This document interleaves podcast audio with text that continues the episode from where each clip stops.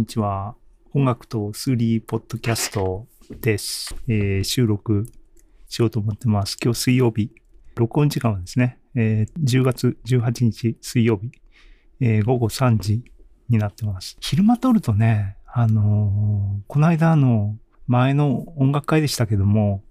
うちね、公園が裏にあるっていうか、公園の裏がうちみたいな環境なんですけども、あの、子供の歓声がね、と、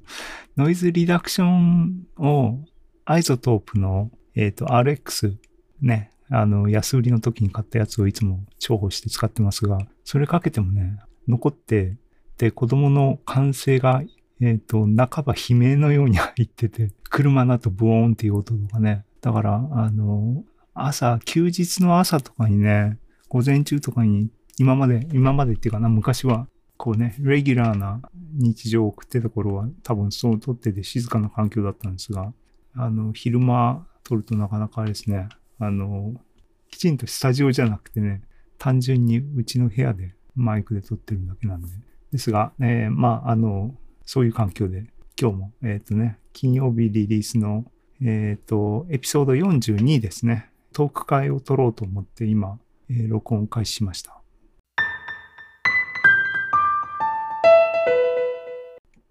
でね、あれね、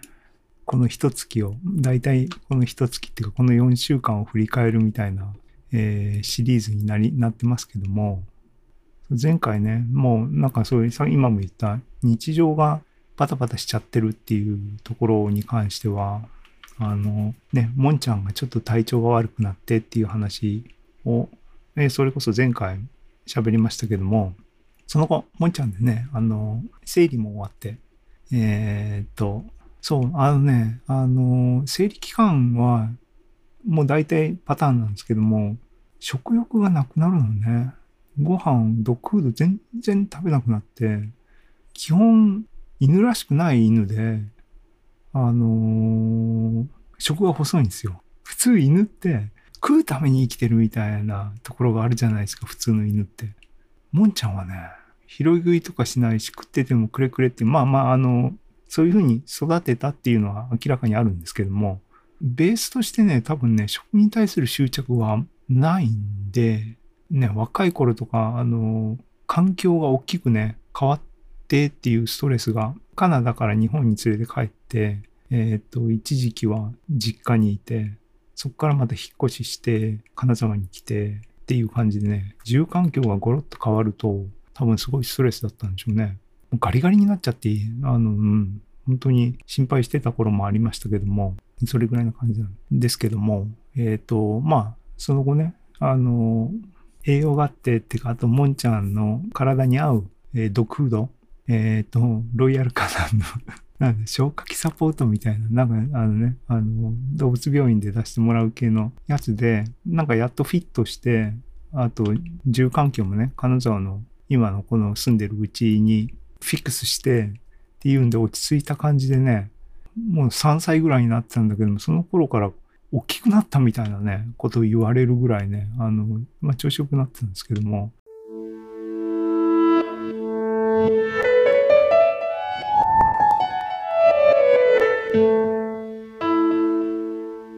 まあ、食の執着はない子で、で、生理になると本当にね、食べてくんなくなって、見向きもしないね、ドッグフードね。だから食べさせるのが一番ストレスなんですけども、飼い主としてはね。ワンワン、ワンワン鳴いちゃうのもあれですけども。それが、あの、生理終わったんで、最近は少し食欲が復活しつつあって、食べると食べた後はね、あの、一瞬盛り上がるけども、その後多分リラックスして寝てくれたりするんで、やっとなんか落ち着いてきたかなって思う。それも、あの、今週とかね、ここ数日、やっと、えー先が見えてきたかなっていう感じな感じで、あの、うん、僕もちょっと、ね、あの、そう、きちんとやっていかなきゃいけないなと思いを新たにしてるところですけども、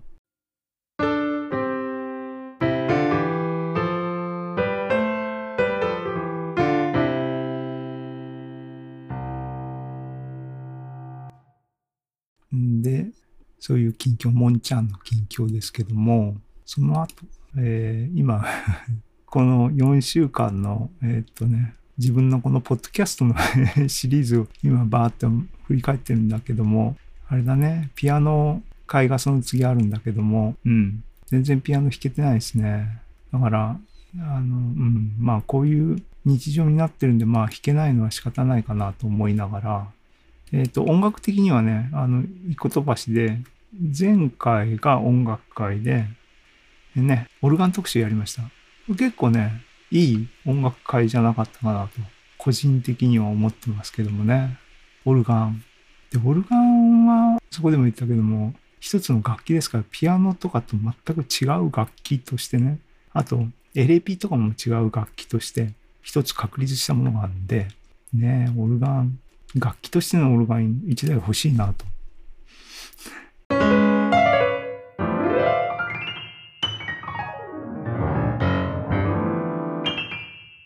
で、今、オルガンをって言ったら何を買うべきなんですかね。多分ね、現実的にはね、惹かれてるのは、ヤマハのリフェイスシリーズのオルガンのやつね。オルガンっていうのかな reface シリーズのオルガンは YC っていうんだけど、YC は、これは元ネタはあるのかな。まあ、あの、僕の頭の中には、あの、エレクトーンだと思ってますけども、ね、シンセ系のこれ reface っていうのは、あの、全部フルサイズのモデルのポータブル版っていう位置づけだと思いますけども、これ惹かれてるんだけど、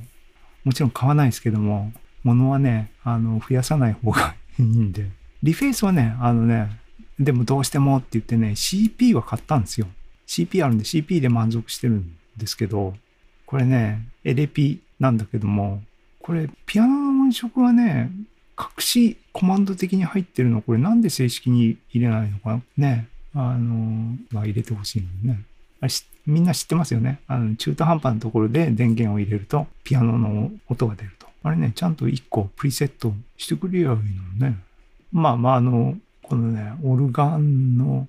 ウィンウィンってやつを、これ、まあ、ミニキーボードなんで、すが、な妥協として、この、やっぱ YC かなと。本格的にやろうと思ったら、やっぱノードとかになるのかな。ハモンドとかで、ハモンドも今もう出してんだっけ？まあいいやね。どうせ買えないよね、ノードなんてね。あ、えっと、単品で買うとして、ペダル鍵盤っていうかさ、売ってんのかな？ねペダル、エレクトーンとかもさ、いや、あの、音楽会、そのオルガン特集でも言ったけど、ペダルがいいんだよね。あの、ベースがね、一人で、一人、ワンマンバンド、パイプオルガンもさ、ちゃんと鍵盤足弾いてるでしょ？あの、おじさんとか。パイプオルガン。あれがいいんだよね。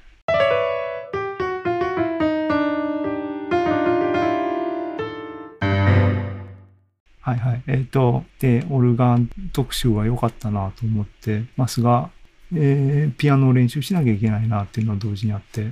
ピアノね。間に挟まった英語会は、こういう今のトーク会のノリで1ヶ月4週間のノリを、まとめを英語でだらだら喋るだけで、うん、なんか行き詰まってるね、人生がね、今ね。そういう今はどんな今日はトーク会になるのかね、喋る前にね、楽しい話題とかが思いつかない時にトーク会を録音しなきゃいけないっていうのはなかなかね、タフなもんですけどね。えー、多分ね、僕のストレス度合いに比例してですね、そもそも今失業してるから、無駄遣いとかしちゃいけないんですが、しちゃいけないんですが、てか本来はできないんですが、でもね、やっぱりストレスで崩壊するよりは、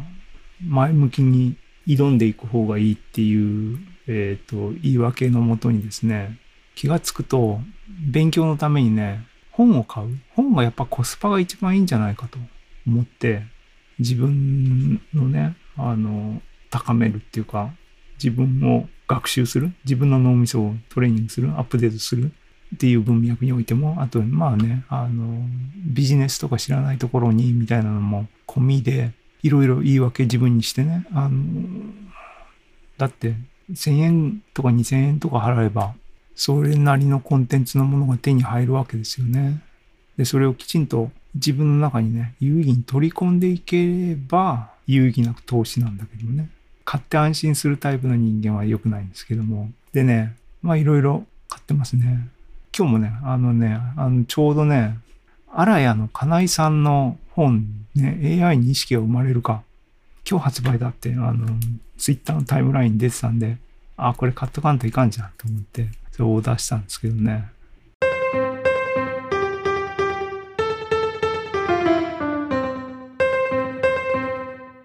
そう、あのこれは、まだオーダーしただけだから読んでもいないし、どういう内容かも全然わかんないですけどね。意識、まあ、あの、考えてもしょうがないのかもしれないけども、でも、なんかやっぱり興味ありますよね。興味あるっていうか、人生とは何だっていうのと、もろ、ね、バッティングする話、結びつく話ですね。技術よりからそういうものが、今このタイミング、2023年、あるいは今後5年とか10年で、多分いろいろ僕たちが常識だと思ってたことがいろいろ多分変わる、その節目になってるんだろうなと思ってはいますよね。で、いろんな振り返ったり、僕ももやもやと考えてるんだけど、今まで考えてなかった、最近、あの、キーワードっていうか、キーコンセプトになるんかなって勝手に思ってて、あれね、あの、これダベリだから、ふわふわっと思ってるレベルのことをただ喋るっていう、趣旨のもとにっていう形で喋ってますが、あのー、そういう意識とは何かとか、知性とは何かとか、そういう話において、えっ、ー、と、一つ最近の気づきみたいな方、最近、あーと一つ思い始めたのはきっかけはトランスフォーマーなんですけども、えー、トランスフォーマーね。トランスフォーマーのオリジナルはエンコーダーデコーダーで、えー、翻訳みたいな機能フルセットのモデルなんだけども、えー、GPT はデコーダー部分だけを取り出したもので、えー、生成系のモデルになってますよと。えっ、ー、と、ランゲージモデルになってると。入力に対してシリアライズっていうかリニアに、えーと、予想するっていうフローの部分だけを取り出したのが、えーと、GPT、えー、デコーダー。で、エンコーダーの部分っていうのが BART で、入力のセンテンスを解析して意味ベクトルみたいなのにしますよって大雑把に言えばね。で、エンコーダー、デコーダーにして入力の文章を英語が入ってきたら出力の日本語にするとかっていうのがトランスフォーマーっていうか、あれね、T5 か？TTTT が5個続くのは、5個か4個かみたいな話は、えっ、ー、と、AI フォーラムの中でもしましたね。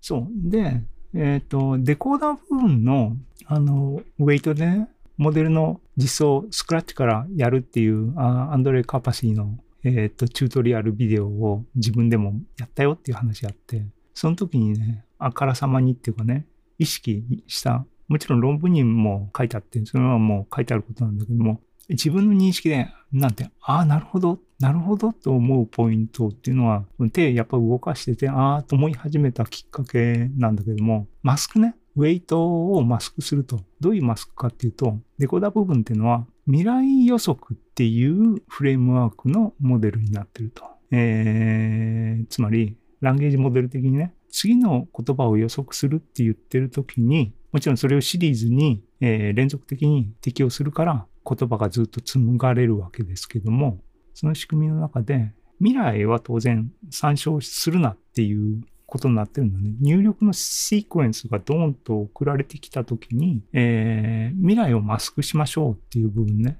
をあからさまに入ってる部分が、ああ、なるほどなと思って、つまりそれってプログラム的にはマスクっていうのは人為的に貸すから情報が落ちるんだけど、エンコーダー部分で全く、だから、プログラムの構造としてはエンコーダーもデコーダーも同じで、デコーダーの部分は、えっ、ー、と、エンコーダーはフルセットのウェイト行列を使ってるんだけども、デコーダーの時は未来をマスクしてっていう形でゼロでパディングするわけですね。だから、全力使うなみたいなセンスの、えー、制限を加えられてるのね。えっ、ー、と、そうしたモデルの挙動を僕たちが眺めると、そこに人格みたいなのを感じるっていう構造を見て僕がね、観察してね、あーと。つまり、あの、時間っていう概念を外からあからさまにプログラムの方に入れることで、今言った前後関係みたいなのが導入されるんだけども、その結果を見た僕たちがそこに意識的なものを感じるとか、知性的なものを感じるっていう構造なのかなと思って、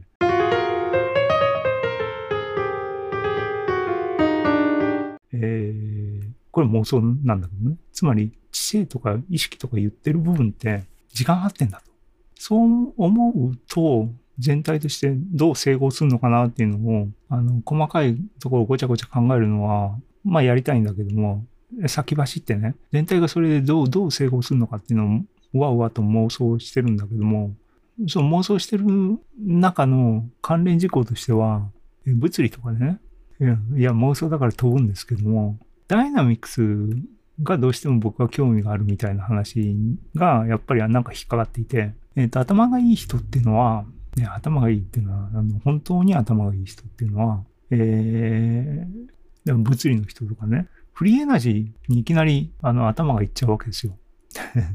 この現象を見てね、リアルの物理、物理的に現象を見て、この現象を記述する、じゃあフリーエナジーはどうなってるんですかっていう話をするんね。あの、統計の人とかよくね。で、僕の、どっかでツイートをしましたけども、僕の恩師は変分原理好きだって言って、あの、フリーエナジーを書き始めたっていうエピソードをどっかでツイートしました。ね。あの、変分原理っていうのが、言ってみれば今の文脈で言うと、変分原理とかを議論するっていうのは、それは神の視点だなと思っていてっていう感じね。神の視点って言ってるのは、だから、4次元空間を認識できる存在みたいなイメージね。つまり時間に前後関係っていうものに縛られない視点で見た時の視点ですよね、明らかにね。で、それって僕たちが感じる知性みたいなのは多分次元を落とすっていうとなんかクリシェっていうかね、あの 言い古されたことなんだけども、時間軸みたいなのをあからさまに入れることで感じるものっていうのが重要なのかなと思うと、ね、時間軸っ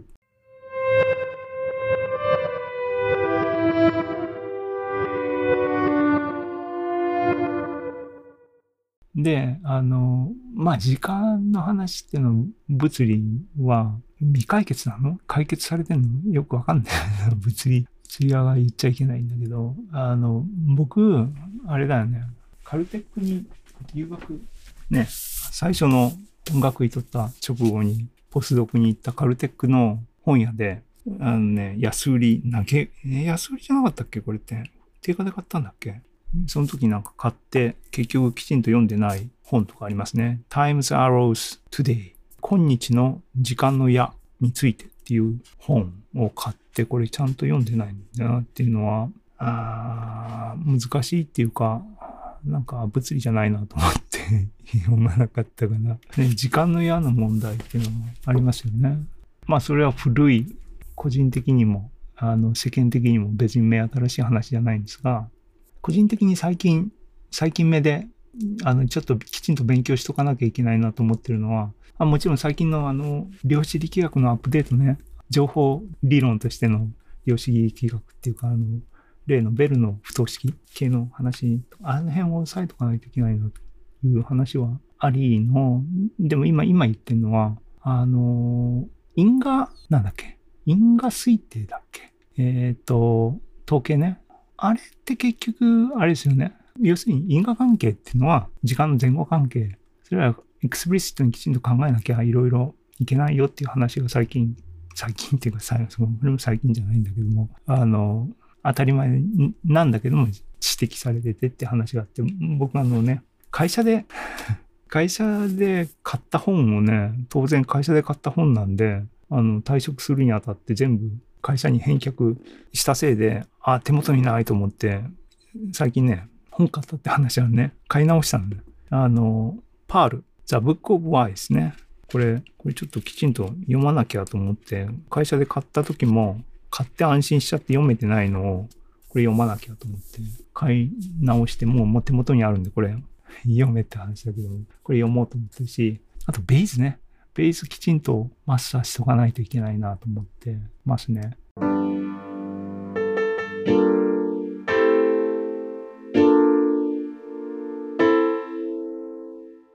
あの、近々、あの、偉そうに、あれはな、統計、えー、確率過程、確率、えー、これなんていうの？確率数理について、きちんと押さえとかなければいけないっていう、えー、状況になったので、今流にね、その辺をきちんとどういう状況になってるのかを自分自身もアップデートしておかないといけないなと思って、いろいろね、勉強の素材を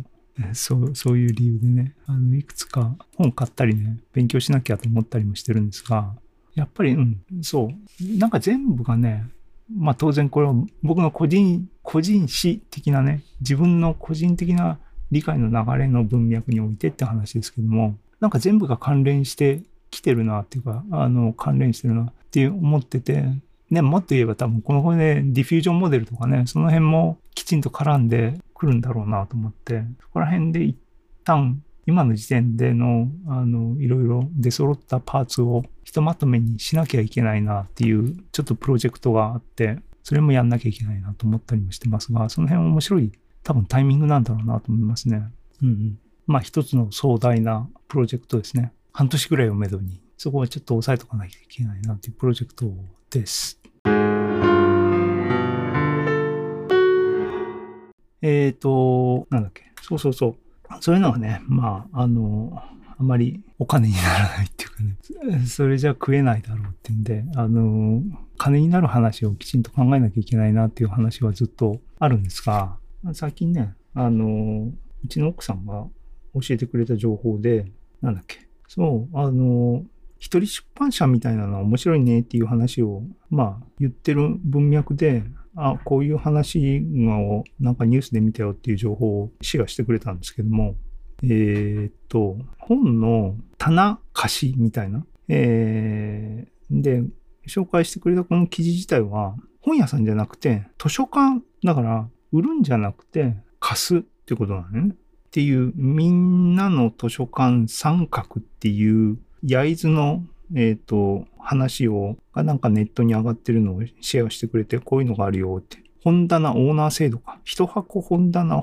ーナー制度みたいなのがあってっていうんで、そのお店お店っていうか図書館だよね。街の多分商店街の多分空いてるスペースを使ってみたいなね。えー、で、それはあの多分売ってるんじゃなくて貸すっていうこと図書館だからね。で、その空間に多分本棚が並これ想像で言ってますよ。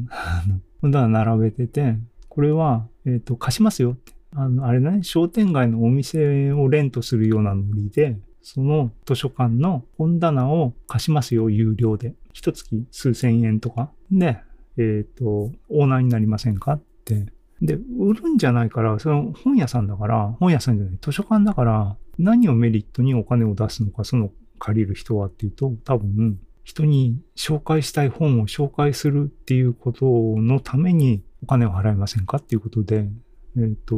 で、実際にそれをワークしてるらしいんね。面白いなと思って。で、まあ、フックっていうかな。それを、そこを借りて、本棚に感想を書くノート、駅に置いてあるノートみたいなノリなんだろうね、きっとね。読んで面白かったみたいな感想を、そこのノートに借りた人が書くみたいなんで、それを、その本棚貸しを借りてるオーナーさんは、それを見てムフフフと嬉しくなると。ああって。で、そ、それでまあ循環してるんだったら、まあ、一つのエコシステムだし、一つのビジネスサイクルが回って、お金のサイクル、経済が回ってるんだなっていうんで面白いなと思って。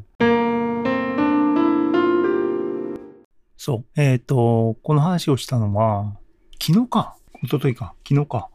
えっ、ー、とね、僕、金沢に住んでますけども、金沢の住宅街の中ね、散歩してたら、そこはもともと何や、弁当屋が入ってたところなのか、コインランドリーだったか忘れたけども、今、えっ、ー、と、無人販売ショップになってて、それって、えっ、ー、と、入り口自動ドアで入ると、ね、通りに面してるところはガラス張りで、真ん中自動ドアがあって、壁3面、正面、右左、壁あるんだけど、その3面全部があれね、あの、冷蔵庫っていうか、冷凍庫あって、蓋付きのね、だから、コンビニとかのアイスとかが入ってるような感じのやつがずっと並んでて、何かっていうと、冷凍食品の、えー、無人販売所なんだけど、いわゆる棚貸しみたいな感じでやってるっぽいのね。あの、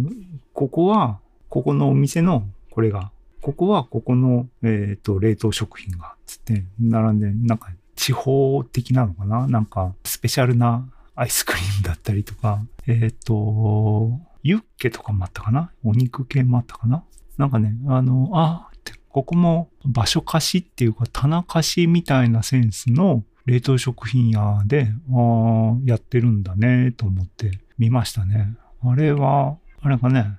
商売になるのかなあのどれぐらい売れるのかよくわかんないですけどね、あの、冷やかしっていうか僕は見ただけでね、あれですけども、そういうのもあって、あ、あの、こういうのは一連、そういうのがあるんだなと思いましたね。で、まあ、それは、その、焼津のやつはそういう記事があって、へえと思ったんだけど、これ、あの、ツイッターとかでもね、僕、あの、街の本屋さんみたいなしばらくウォッチしてて興味があってね、あの、自費出版っていうかね、あの、同人出版やってる関係で、その辺、まあ、興味があっていろいろ見てたら、本屋さんでも、だから似たような感じの試みをやってて、そっちは売るための棚、貸しみたいなのを街の本屋さんがやってるっていうのもどっかでな見ましたね。で、それ、その場合は棚に自分の自費出版でも自分の古本でも置いといて、売れた分の売り上げの何割かをオーナーさんがもらうみたいな、そういうシステムみたいですけどね。うん。なんか、そういうアクティビティってなんか面白いんだろうね。えっ、ー、と、うん。それ、だから、結局でも、うん、何がキーなんでしょうね。リアルの店舗とか、リアルっていうのがやっぱり一つ重要なんですかね。それは制限であり、制限が価値を生むみたいなセンスっていうのは多分ありますよねっていうのは、あの、さっきの意識でね、時間っていうね、グラフに矢印をつけるっていうことだよね。あの、制限を入れることで生じるものに価値があるとかっていうセンスと、もしかしたら繋がってるのかもしれないけども、うん、どうなんですかね。うん、僕とかもだから、あれだよね、あの、本ね、技術書店が来月開催で でも新刊とかね、あの、そういう作業できないんで、えっ、ー、と、特に期間を出すだけかなと思ってますが、その辺も基本電子だけ、電子本だけでなんかやっぱりなんか味気ないなと思って、紙の本やっぱり欲しいよねと思ってるところって、それって今言うところの制限だよね。物理的な部分、そういう拘束条件とか制限をつけることで、いや、でもあれか、そこら辺はノスタルジー要素とか、ね、デジタルネイティブな人たちにとっては、情報の脳みそへの導入の仕方に、のスキルのパスの違いで、別に電子だけできちんと頭に染み込む人は、あれいいんでしょうけどね。うん。なんでこういう話になった。えっ、ー、とね、最近買った本をいくつか紹介しようか。今目に入ったんだけど、これね、あのー、これ直近買った本だな。この一月以内に買った本で、一冊は、十牛図。僕、仏教ブームが最近来てるっていうのは、もう何年前だ？あの、数年前からずっと言ってますけどね。多分その絡みだな、これ。僕自身、あの、にわかなんで別に深い知識とかあって言ってませんが、これって読み方十牛図でいいんだ？怪しいよね。あ、十牛図でいいよな。えっ、ー、と、悟りに至るためのプロセスを図解した、えー、10枚の絵があると。で、それに関する、えっ、ー、と、本のね、文庫本、ちくま学芸文庫、買いました。あれね、僕、あの、古文書じゃないけども、やっぱ古い書籍っていうか、興味ありますね。持ってるわけじゃないんだけど、で、特に特にっていうのかな。ジュギューズとか見てても面白いと思うのは、えーとかね、面白いよね。これ、これ版画で全部作ってんよね、きっとね。しかもいろんなバージョンがあるんだけど、これは東洋の、っていうか日本、中国、その辺の絵ですけども、昔のやつね。えっ、ー、と、西洋の古い本のイラストレーションもいいよね。あの、エッチングなの？えっ、ー、と、精密画っていうか、濃淡を線で描くみたいなやつ。あの、今でもお札の紙幣の肖像とかそのパターンですよね。あれ、あれいいよね。あのデザインって、ああいう作家さん、あフォーマットなんですかね。うん。なんか絵を見てるだけでは、なんか面白いですけどね。えー、そう、ジュギューズっていうのを買って、で、まあ、悟りへの、みたいな話でね、まあ、この本自体も、えっ、ー、と、まあ、当然、どういう意味でっていう、そこの解説がガーッと大量に書いてありますが、まあ、解説は解説なんで、うん、素人のくせにこの偉そうなこと言ってますが、絵をどう解釈するかっていうのはその人がどう感じるかだろうっていうことで、あの、あれ、あの、あんまり入れ込まないで、てかまあ、結局読んでないんですけど、まだ絵を眺めてるだけですけども、これ面白い。面白いっていうのは、この本にも書いてあるように、えっ、と、7までね、まあ、牛っていうのが、なんか目標とか、今の場合は事故っていうのかなあの、本当の事故っていうのかなそういうものをどうコントロールするか。まあ、禅っていうか悟りっていうのはそういうもんですからね。悟るためにはっていうと、見つけて、ターゲットを見つけて、で、そいつを、まあ、飼いならして、で、飼いならしてることをもう意識しないでできるようになってっていうプロセス。えー、手張りっていうのは、まあ、一つありますよね。これは、あの、マスタリーへの道だよね。で、手張りっていうと、最後の話すっていうところが、に力点がいく。で、この十牛図でいうところの多分、牛の存在を忘れちゃうところ、第7番目、あるいは第8番目の全く空になってる絵なんだろうけども、この十牛図で多分面白いのは、その後に続く9番目と10番目が多分面白いところなんだろうなと思って、うん、思って思ってるだけです。まだライフワークとして学んでいこうかなと思ってますけど。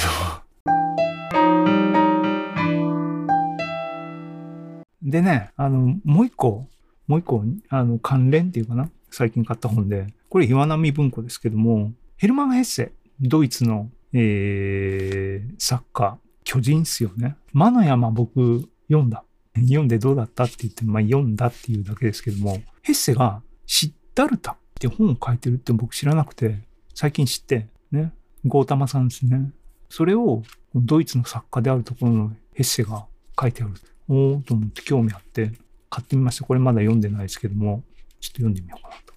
なんかね、あの、積んどくが溜まってますね。なんか気持ちばっかりせえてますが、読書の秋だな。秋だな。もう、そっ、よね。10月ももう、今日18ってさっき言いましたけども、18でしょ？もうすぐ10月も終わっちゃう。やばいのはね、あの、やばいのは、失業して、失業保険は、あの、日数あるんだけども、もう半分終わってます。やばい。うん。これはね、あの、前回の英語会でもターニングポイントとか言って、戦略を練り直さなきゃいけないなって言って、まあ、それでビジネス自分、誰も雇ってくんないんだったら自分で食っていくしかないだろうっていう流れですよっていうのは最近喋ってることですけどね。うん。時の経つのは早いんで、ね、気を抜かないで。時間の流れがね、やっぱりね、勤め人じゃないけどね、なんか、やることがアサインされてる。それもあれなんだけどね、あの、受け身っていうかな。そういうのは、あの、うん、もっと主体的に行きたいなっていうのは、これはむしろ若い頃からずっとね、あの人生の主導権を握りたいっていうのは、握れてない時からまあ言ってることでね、あの今、まあある意味握ってるわけだけども、そうなるとどうなってるっていうと、きちんとできてるか自問自答しながらね、日々、まあ、頑張っていきたいなと思いますけども、あの、取り留めなくなってきましたが、もう、今日の、あの、トークは、この辺にしときたいかなと思います。特にテーマない喋りがトーク会ですから、えー、2023年10月の1期は、こういうふうに、プロクラスティネイティングしてるっていうか、モラトリアムしてるっていうか、あれだね。うん。そんな感じです。この状況もあの、最大限有効に使っていきたいなと思ってます。もう破れかぶれね、開き直りでね。人生開き直りだと。はい。っていう今日この頃です。で終わりにしたいと思います。えー、感想とかね、コメントとかアドバイスとかね、ウェルカムですので、あの、メールでも DM でもコメントでも待ってます。はい。終わりにします。また来週。Peace and love.